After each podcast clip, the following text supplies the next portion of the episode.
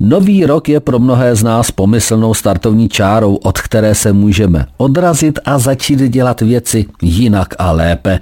Dáváme si předsevzetí, že zhubneme, budeme žít zdravěji a zařadíme do svého života i víc sportu.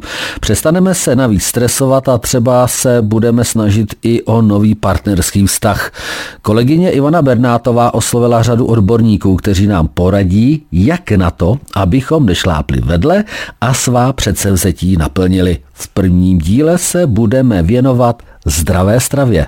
Známý výživový specialista Petr Havlíček je příznivcem středomořské stravy, kterou mnozí z nás znají z Řecka, Turecka, Španělska nebo Itálie. Lidé tam jedí hodně zeleniny, luštěnin, těstoviny, ryby, ovoce a používají kvalitní olivový olej. To znamená omezení živočišných produktů a zařazení daleko více produktů rostlinných. Druhá věc je vyloučení vysoce průmyslově zpracovaných potravin. Vysoce průmyslově zpracované jsou takové, kdy jsou změněné. To znamená, kdy vlastně ten výrobce je rozebere na složky, pozmění je určitými úpravami, pak ty potraviny znova poskládá zpátky, hlavně je osolí, osladí, přidá tam průmyslově vyrobený tuk, zahustí, ochutí, obarví a zakonzervuje. Všechny potraviny, kde je zvýšený obsah tuku nebo přidaného tuku, cukru a soli, to jsou všechno potraviny, které útočí na naše centra libosti a konzumujeme jich více, než je zdrávo, což následně ovlivňuje i náš zdravotní stav. Petr Havlíček říká, že kdo chce zůstat zdravý a zhubnout, měl by se co nejvíc vyhýbat alkoholu, dát si k jídlu skleničku červeného vína, si ale podle něj lidé dopřát mohou. Ta fakta jsou, že u ženy je to 12 gramů alkoholu denně, u muže 24 gramů, což si můžeme představit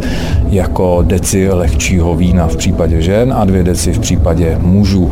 Ale to zásadní, co je u té středomořské stravy, je to, že to víno se pilo v průběhu jídla. To znamená, ten efekt tam pravděpodobně byl dosažen i tím, že ten resveratrol, na to, co hlavně v těch červených vínech, chránil i v průběhu trávení vlastně ty živiny před oxidací, což je jeden ze zásadních problémů právě oxidace. Někteří lidé vypijí více než 3 litry vody denně. To ale není podle Petra Havlíčka nutné. Já si myslím, že máme pít přiměřeně. Máme pít tak, abychom nebyli každých 20-30 minut na toaletě.